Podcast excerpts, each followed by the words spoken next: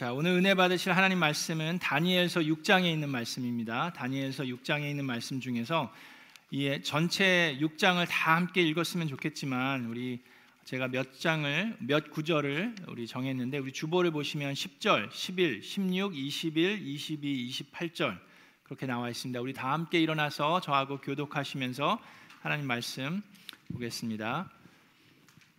다니엘은 왕이 금령 문서에 도장을 찍은 것을 알고도 자기의 집으로 돌아가서 다락방으로 올라갔다. 그 다락방은 예루살렘 쪽으로 창문이 나 있었다. 그는 늘 하듯이 하루에 세 번씩 그의 하나님께 무릎을 꿇고 기도하며 감사를 드렸다.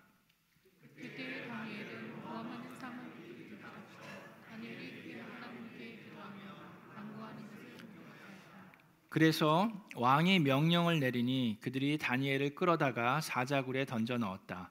왕이 다니엘에게 말하였다. 그대가 늘 섬기는 그대의 하나님이 그대를 구하여 주시기를 비오.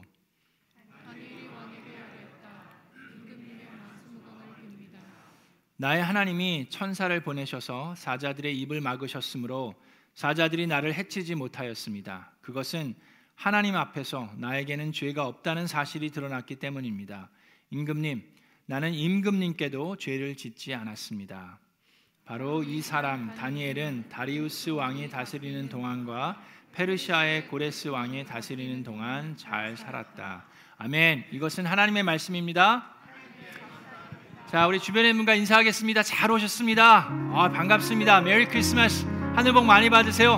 하나님의 미라클이 됩시다.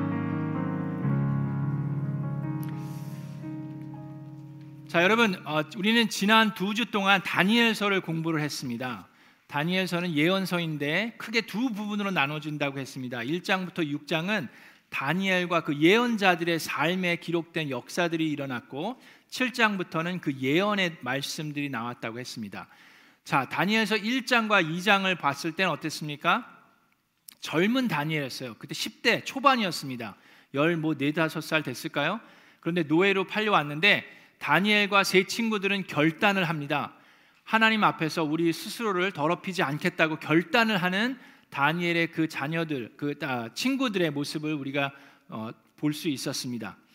자, 그러면서 10일 동안 우리 그 채식만 했죠. 그러면서 물을 마시면서 했고 함께 기도할 수 있는 친구들이 있었다고 했습니다. 그래서 우리가 내년도 세겹줄 기도회 하는 것에 있어서 되게 도움이 될 텐데 여러분들도 기도 짝을 찾으셔야 됩니다. 지금 12월 달 동안 여러분들 혼자 하려고 하지 마시고 이 한 달 동안 여러분들의 기도 짝을 반드시 찾으시기 바랍니다. 그래서 세 분, 네 분 짝을 지으셔서 2023년도를 준비하면서 우리 세겹줄 특별 새벽 기도회로 준비하시기를 바라십니다라고 말씀을 나눴습니다. 자, 지난주에 3장을 봤는데 3장에서는 그리 아니하실지라도라는 믿음을 보게 됐습니다. 이 다니엘의 세 친구도 사드락과 메삭과 아벤느고는 불구덩이에 들어지, 던져지게 됐는데 그럼에도 불구하고 하나님께서는 우리를 능히 건져내실 수 있을 뿐만 아니라 만일 그리 아니하실지라도 우리는 하나님을 끝까지 섬기겠습니다라는 그런 놀라운 믿음을 가지고 있었는데 그런 믿음을 가지고 있었던 이유가 무엇입니까? 하나님을 제대로 알고 있었어요. 하나님께서 어떤 약속을 했는지 알고 있었는데 그 약속이 무슨 약속입니까? 하나님은 저나 여러분에게 모든 재앙이나 고난이나 역경이나 문제를 다 해결해 주고 없애 줄게라는 약속을 하신 게 아니라 그 고난 중에서도 우리와 늘 함께 하시겠다라는 약속을 해 주셨다라고 말씀드렸습니다. 그래서 고난이 축복이 될 수도 있는데 어떻게 할 때 고난이 축복이 될 수 있습니까? 고난을 통해서 나와 함께 해주시는 하나님을 만나게 될 때 그것이 축복이 될 수 있고 고난을 통해서 예수님께서 나를 얼마나 사랑하시는지 하나님이 도대체 뭐가 아쉬워서 그 불구덩이에 들어가시겠습니까? 그렇게 하시는 이유가 나를 그만큼 사랑하시기 때문임을 우리가 체험하게 되면 그 고난이 우리에게 축복이 될 수 있다라고 우리가 배웠습니다. 자, 오늘은 6장에 있는 말씀을 나누게 되는데 여러분 고난을 좋아하는 사람은 아마 아무도 없으리라고 생각합니다. 그런데 그 누구도 한 명도 빠짐없이 우리가 인생을 살다 보면 크고 작은 고난을 경험을 하게 됩니다. 그렇게 되지 않습니까? 자, 그렇게 됐을 때 우리가 고난을 받으면 why me라는 소리를 많이 해요. why 내 why 나한테 또는 왜 지금 이라는 그런 질문들을 많이 하게 되는데 하나님의 입장에서 보면 why not you 라고 얘기하실 수도 있는 그런 때가 있습니다. 자, 그래서 지난주에는 그냥 고난이 축복이 될 수 있는 것은 하나님을 만날 수 있던지 아니면 하나님의 사랑을 체험할 때라고 얘기했는데 그 정도의 축복은 누구에게 집중되는 겁니까? 나에게 집중되는 거예요. 그렇죠? 내가 하나님을 만남으로 인해서 그게 축복이 되고 내가 하나님의 예수님의 사랑을 체험하게 될 때 그게 축복이 되는 거예요. 나에게 집중되는데 오늘은 그거보다 한 단계 더 성숙한 더 고 단위의 축복이 되는 길을 말씀을 통해서 나누려고 합니다. 자, 그 고단위의 축복은 뭡니까? 고난이 축복이 될 수 있는 길이라는 제목으로 오늘 말씀을 나누는데 그것은 나의 고난을 통해서 내가 하나님을 만날 뿐만 아니라 예수님의 사랑을 체험할 뿐만 아니라 나의 고난을 통해서 하나님의 뜻이 이루어질 때 고난이 축복이 될 수 있습니다. 자, 그것이 어떻게 그렇게 될 수 있는지 오늘 다니엘서 6장을 통해서 보도록 하겠습니다. 자, 6장에는 다니엘이 지금 이제 나이가 지극히 드셨어요. 1장에서는 10대 초반이었으면 6장에서는 지금 80대가 넘으셨습니다. 그래서 이제 다니엘이 여러 왕들을 섬겼는데 바, 그 바벨론 왕국 느부갓네살 왕은 이제 느부갓네살 왕은 이제 이미 죽었고 바벨론 왕국도 망했습니다. 그래서 이제 메대 왕국이 차지하게 되고 곧 페르시아가 다시금 점령을 하게 되는데 자 다리우스 왕이 지금은 그, 그 왕이 됐어요. 근데 6장 3절에 보니까 이 다리우스 왕도 다니엘의 능력을 인정합니다. 이 왕국이 바뀌고 이 왕권이 바뀌면 그 전에 섬기던 사람들은 다 해고되든지 뭐 없애지는 게 뭐 자연스러운 건데 다니엘만은 가장 높은 위치에 그대로 있습니다. 6장 3절에 보면 다니엘이 다른 정승들이나 지방 장관들보다 더 우수하였으므로 왕이 그를 나라의 통치자로 임명하고자 하였다라고 나옵니다. 120명의 지방 장관들을 세우고 그 중에서 3명을 뽑아서 총독으로 하는데 그 중에서 다니엘을 제일 높은 위치에 세우려고 하는 상황이에요. 그만큼 이 다리우스 왕도 다니엘을 좋아하고 신임을 얻었습니다. 그랬을 때 많은 사람들이 시기하고 질투합니다. 도대체 다니엘 저 할아버지는 누군데 아니 뭐 지금 어, 이스라엘 백성의 사람이라고 그러는데 왜 저 사람이 이 왕국의 뭐 prime minister가 되어야 되느냐라고 시기하면 질투하면서 그들이 다니엘의 뒷조사를 합니다. 어떻게든지 그 트집을 잡으려고 하는데 놀라운 것은 다니엘이라는 자는 5절에 보니까 그가 믿는 신의 법을 문제 삼지 않고는 고발할 근거를 찾을 수 없다라고 얘기합니다. 그만큼 다니엘이 신실한 사람이었어요. 자, 그래서 이 다른 사람들이 지방 장관들이 다니엘을 없애버리려고 계획을 짭니다. 그 다니엘의 신에 대한 신앙에 대한 법을 만들어서 금령을 내리는데 왕에게 갑니다. 자, 우리가 모두 모여서 다 한 마음이 됐습니다. 앞으로 30일 동안 왕 이외에 다른 어떤 신이나 다른 누구에게도 기도를 하든지 강구하게 되면 그 사람은 누구든지 사자굴에 던져지는 법령을 만듭시다라고 우리가 마음을 모았습니다. 그렇게 하는 건 다 왕을 위해서입니다. 왕이 대단한 분이니까 그렇게 얘기를 해요. 그래서 왕은 별 생각 없이 아, 그러면 그렇게 하자. 라고 해서 법령의 왕의 도장을 찍습니다.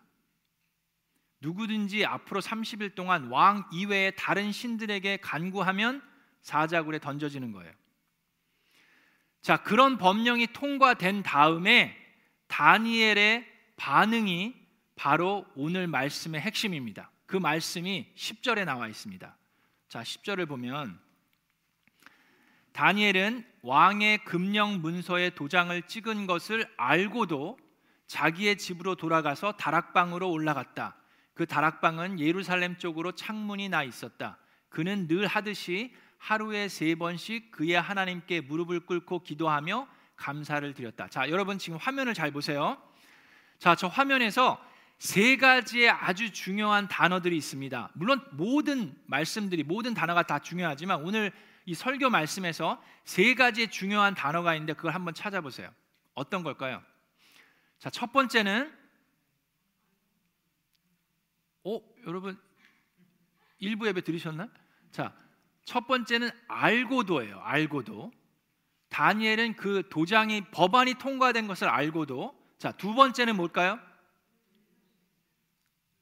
오.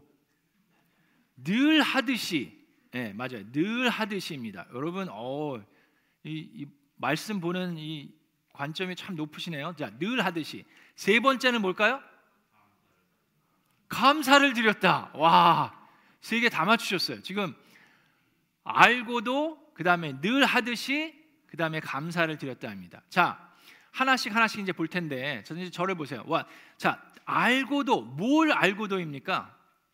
지금 이 법안이 통과됐다는 것을 알고도 무슨 법안이에요? 지금 본인의 목숨이 위태롭다는 것, 고난이 닥쳤다는 것을 알고도 그렇죠?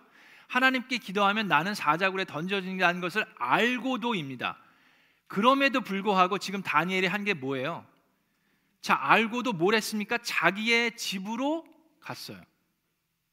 그리고 창문을 열고 예루살렘을 향해서 하나님께 기도를 했어요. 자, 이게 왜 중요합니까? 여러분 생각해 보세요. 저와 여러분 같으면 그 상황에서 어디를 갔을까요? 지금 그 나라의 그 왕국의 왕이 다니엘을 아주 신임하고 있습니다. 좋은 관계예요. 제일 높은 위치에 세우려고 해요. 그죠? 자, 근데 그 법안이 통과돼서 지금 제가 죽게 됐어요. 그러면 누구를 찾아갈까요? 왕에게 가겠죠. 그렇죠?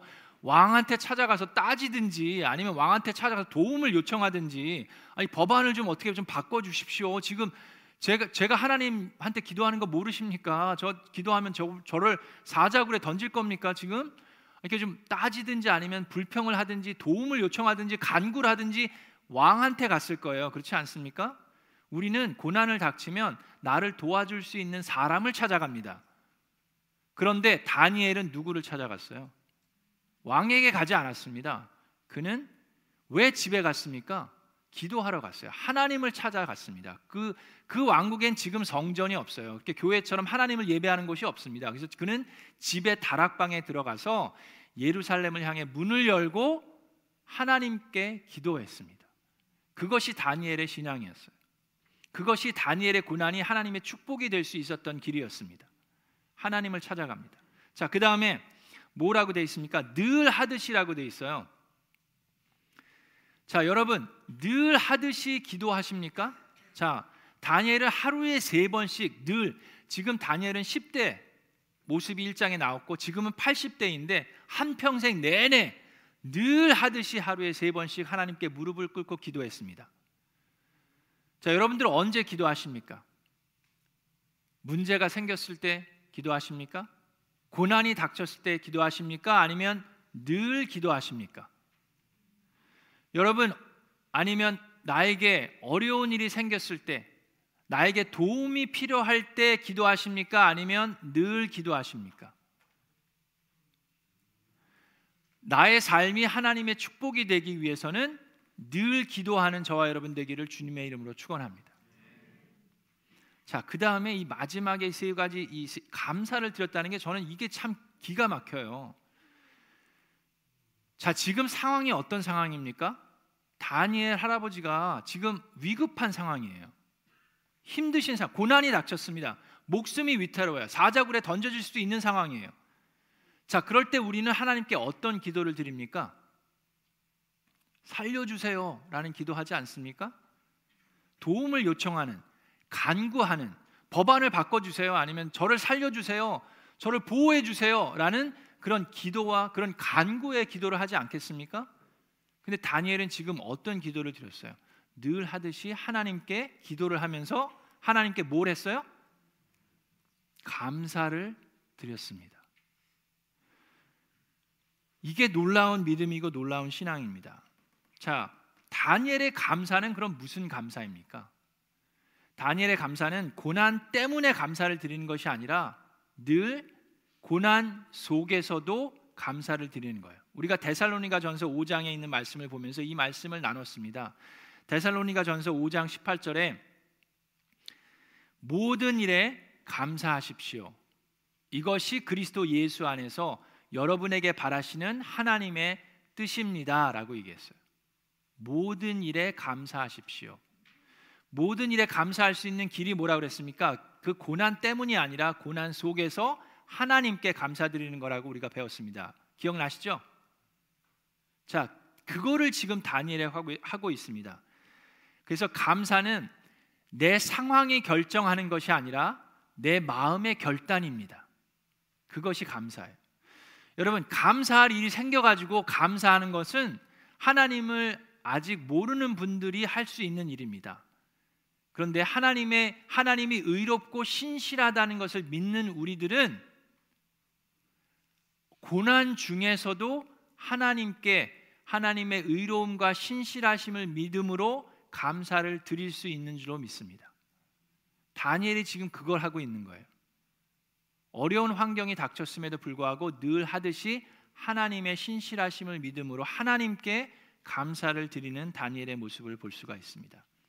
자, 그렇게 됐을 때 그런 감사를 드리는데 다니엘을 시기하는 사람들, 이 법안을 통과시킨 사람들이 기다렸다는 듯이 다니엘의 기도를 하고 있으니까 그냥 들이닥쳐서 다니엘을 잡아갑니다. 이 사람들은 법안을 통과한 이유가 뭐예요?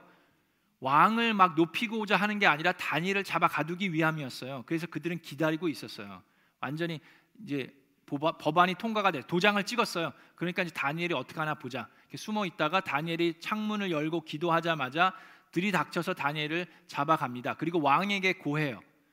자 말씀해 보니까 왕이 이 고발을 듣고 몹시 괴로워했습니다.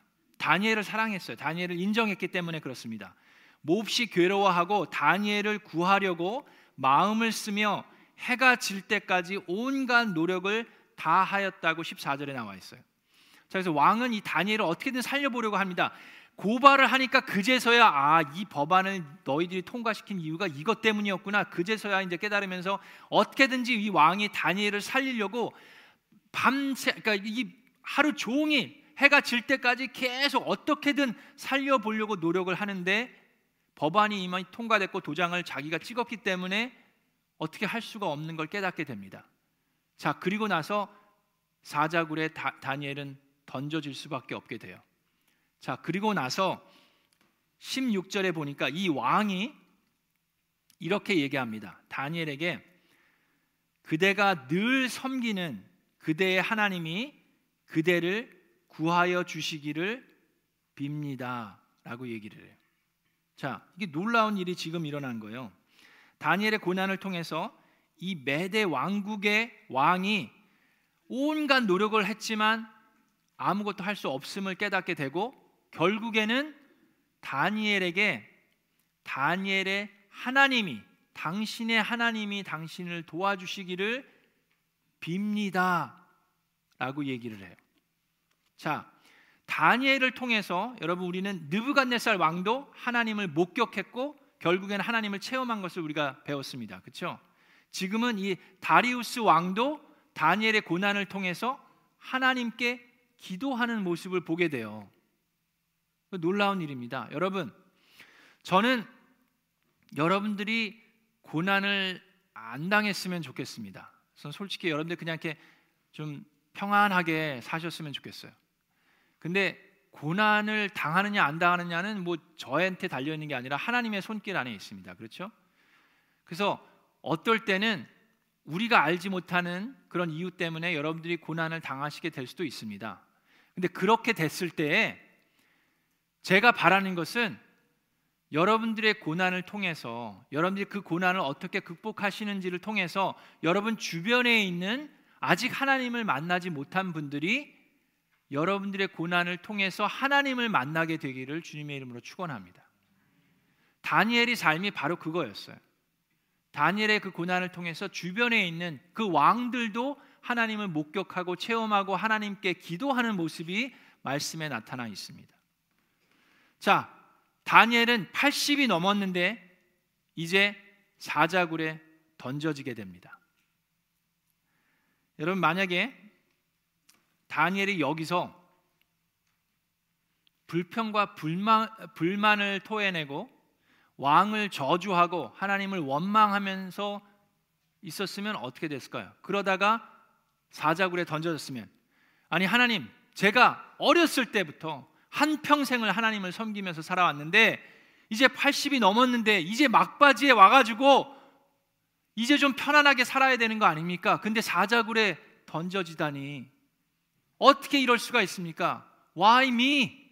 Why now?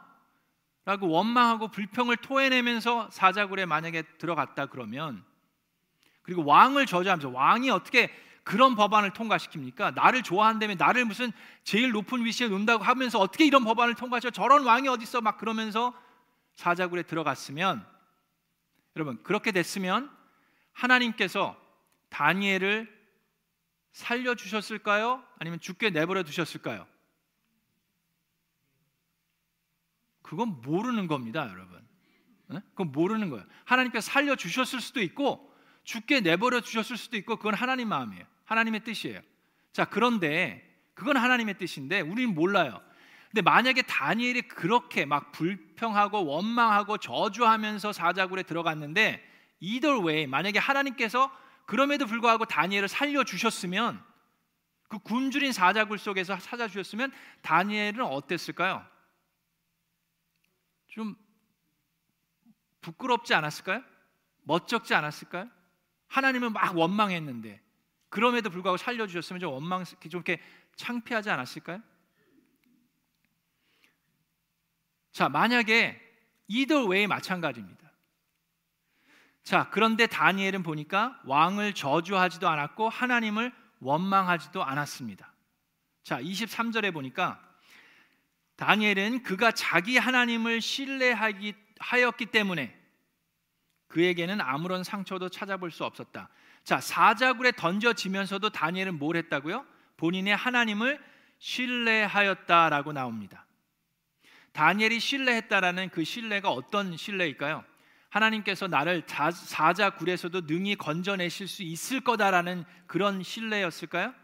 단순히 하나님의 능력을 믿는 그런 신뢰가 아니라 내가 지금 사자굴에 던져지는 것은 나의 죄 때문이 아니라는 것을 하나님께서 아신다라는 신뢰예요. 이 고난의 이유가 무엇인지를 하나님께서 아신다는 신뢰입니다. 그 어떻게 알 수 있습니까? 말씀에 쓰여 있습니다. 22절에 나의 하나님이 천사를 보내셔서 자 이제 왕이 하룻밤을 밤새도록 왕은 막 밤을 지셉니다. 잠을 잘 못 자요. 다니엘이 죽을까 봐 자기가 던져 넣었지만 그래서 밤을 새 꼬박 새고 나서 아침에 일찍 가갖고 다니엘을 부릅니다. 다니엘, 당신 하나님이 살려줬습니까? 라고 물었을 때 다니엘이 얘기합니다. 나의 하나님이 천사를 보내셔서 22절에 사자들의 입을 막으셨으므로 사자들이 나를 해치지 못하였습니다. 그것은 하나님 앞에서 나에게는 죄가 없다는 사실이 드러났기 때문입니다. 임금님, 나는 임금님에게도 죄를 짓지 않았습니다. 자, 다니엘은 지금 그 나라의 법을 어겼습니까? 어기지 않았습니까? 어겼어요. 그렇죠? 그 법이 통과됐잖아요. 30일 동안 그 누구에게도 간구하면 안 되는데 다니엘은 했어요. 그런데 다니엘은 지금 뭐라고 얘기합니까? 나는 죄가 없다라고 얘기합니다.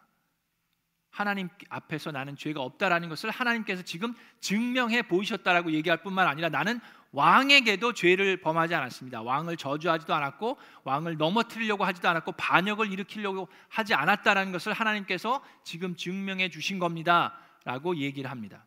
자, 여기서 여러분 우리가 고난을 당해, 당할 때 중요한 것을 알아야 합니다. 여러분 고난이 축복이 되려면 이 고난의 이유가 무엇인지를 제대로 알을 때 그것이 가능할 수 있습니다. 고난에도 종류가 많이 있어요. 그렇죠? 나의 죄 때문에 당하는 고난도 있습니다. 그렇죠? 내가 잘못해서, 내가 실수해서, 내가 죄를 지어서 당하는 고난은 그건 어떻게 보면 그거에 대한 대가를 치르는 거예요. 벌을 받을 수도 있는 거예요. 그렇죠? 근데 다니엘의 지금 고난은 그는 알고 다니엘이 깨달았습니다. 어떻게 깨달았어요? 나의 죄 때문이 아니라는 것은 내가 당하고 있는 이 고난은 하나님의 의를 위함이라는 것을 다니엘은 알고 있었고 그거를 하나님께서도 알고 계시다라는 믿음이 있었어요. 자, 그런데 여러분 우리가 고난을 당할 때 우리 사람들에게 중요한 건 뭡니까?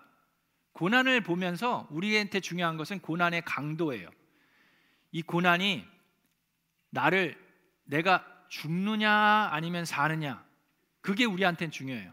이게 나, 내가 살고 죽는 죽고 사는 문제냐 아니면 그냥 내가 무시해도 되는 그 정도의 고난이냐 그게 우리한테는 중요합니다. 그렇지 않습니까? 그래서 우리는 누구한테 집중해요? 우리는 늘 나한테 집중합니다. 나에게 얼마나 큰 피해가 있을 건지 이 고난이 나를 얼만큼 괴롭게 할 건지 우리는 나에게 집중을 합니다. 그리고 결과에 집중을 해요. 이 고난을 끝날 때 어떤 결과가 초래될 것인지, 내가 살 건지, 내가 죽을 건지. 우리는 말씀을 들여다보면서도 그런 생각을 많이 합니다. 자, 다니엘이 사자굴에서 어떻게 됐어요? 살았어요. 하나님께서 건져 주셨습니다. 그래서 왕이 다니엘을 끄집어냅니다.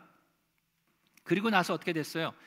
이 다리우스 왕이 하나님을 찬양합니다. 내 나라에 있는 모든 백성은 이 다니엘의 왕께 존경 공경하고 어, 섬겨야 된다라고 선포를 할 뿐만 아니라 이 다니엘을 잡아 가두려고 법안을 통과한 사람들을 대신에 사자굴에 던져 넣습니다.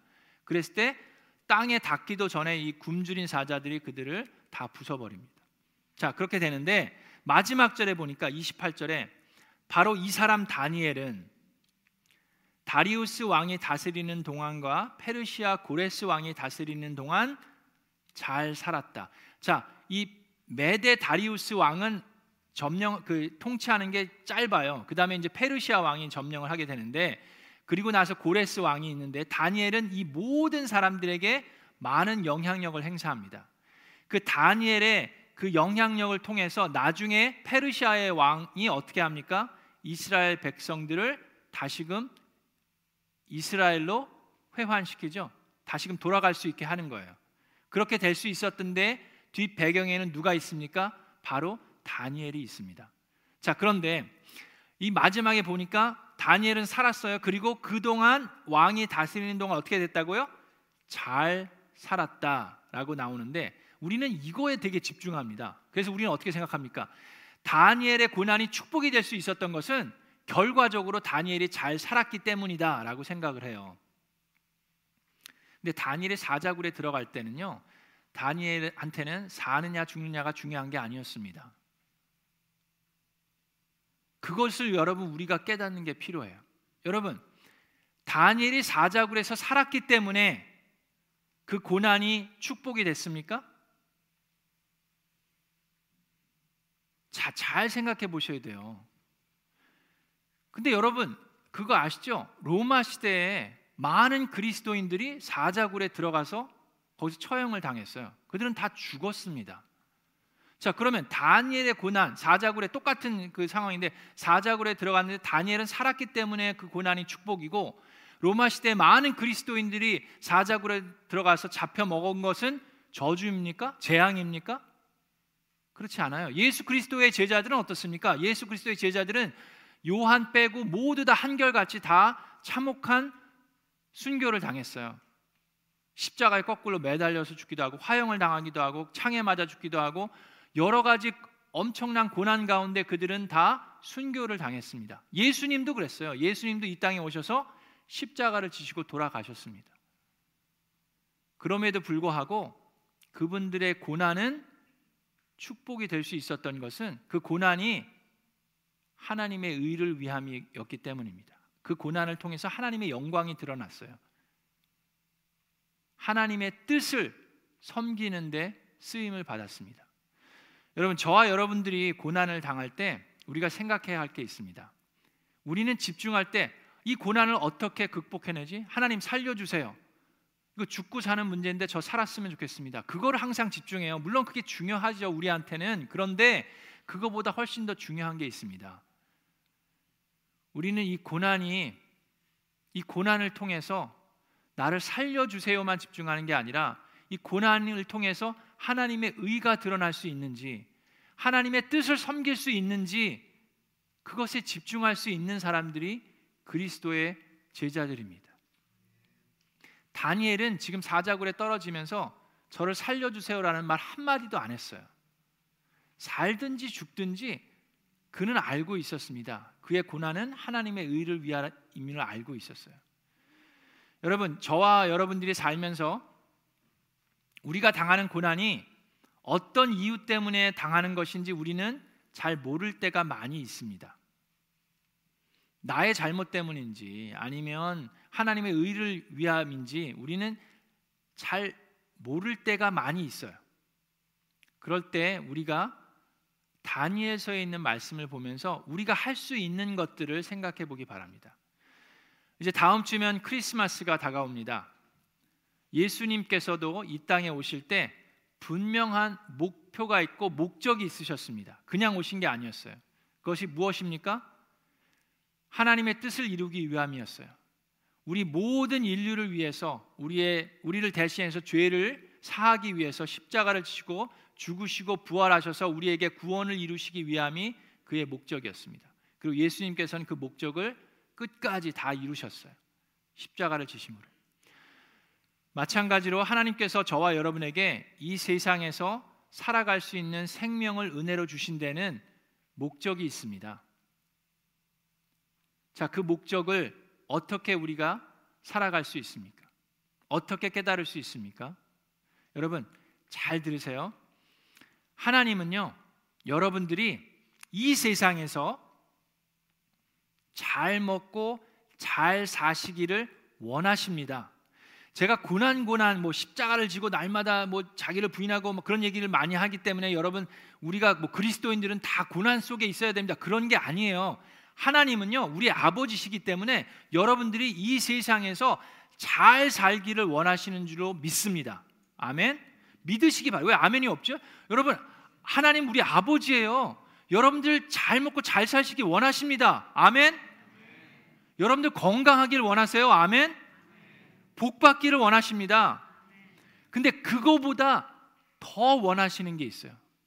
그것이 무엇이냐 하면 이 세상에서만 잘 사는 게 아니라 천국에서 영원토록 잘 사시기를 훨씬 더 원하십니다. 그러기 때문에 우리가 이 세상을 살면서 가끔은 why me? 라는 고난을 하나님께서 허락하실 때가 있습니다. 그러면서 하나님은 why not you? 라고 얘기하십니다. 그리고 그 고난이 우리 입장에서는 아픔이지만 하나님 입장에서는 기회를 우리에게 주시는 것일 수도 있어요. 자, 그랬을 때 우리는 이 말씀을 보면서 그 고난 속에서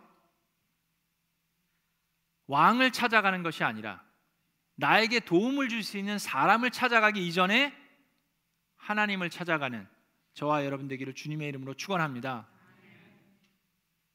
그렇게 될 때 나의 능력으로 고난을 극복하기 것이 아니라 하나님의 능력으로 고난을 극복함으로 내 주변에 있는 사람들 또한 하나님을 만나게 되기를 주님의 이름으로 축원합니다.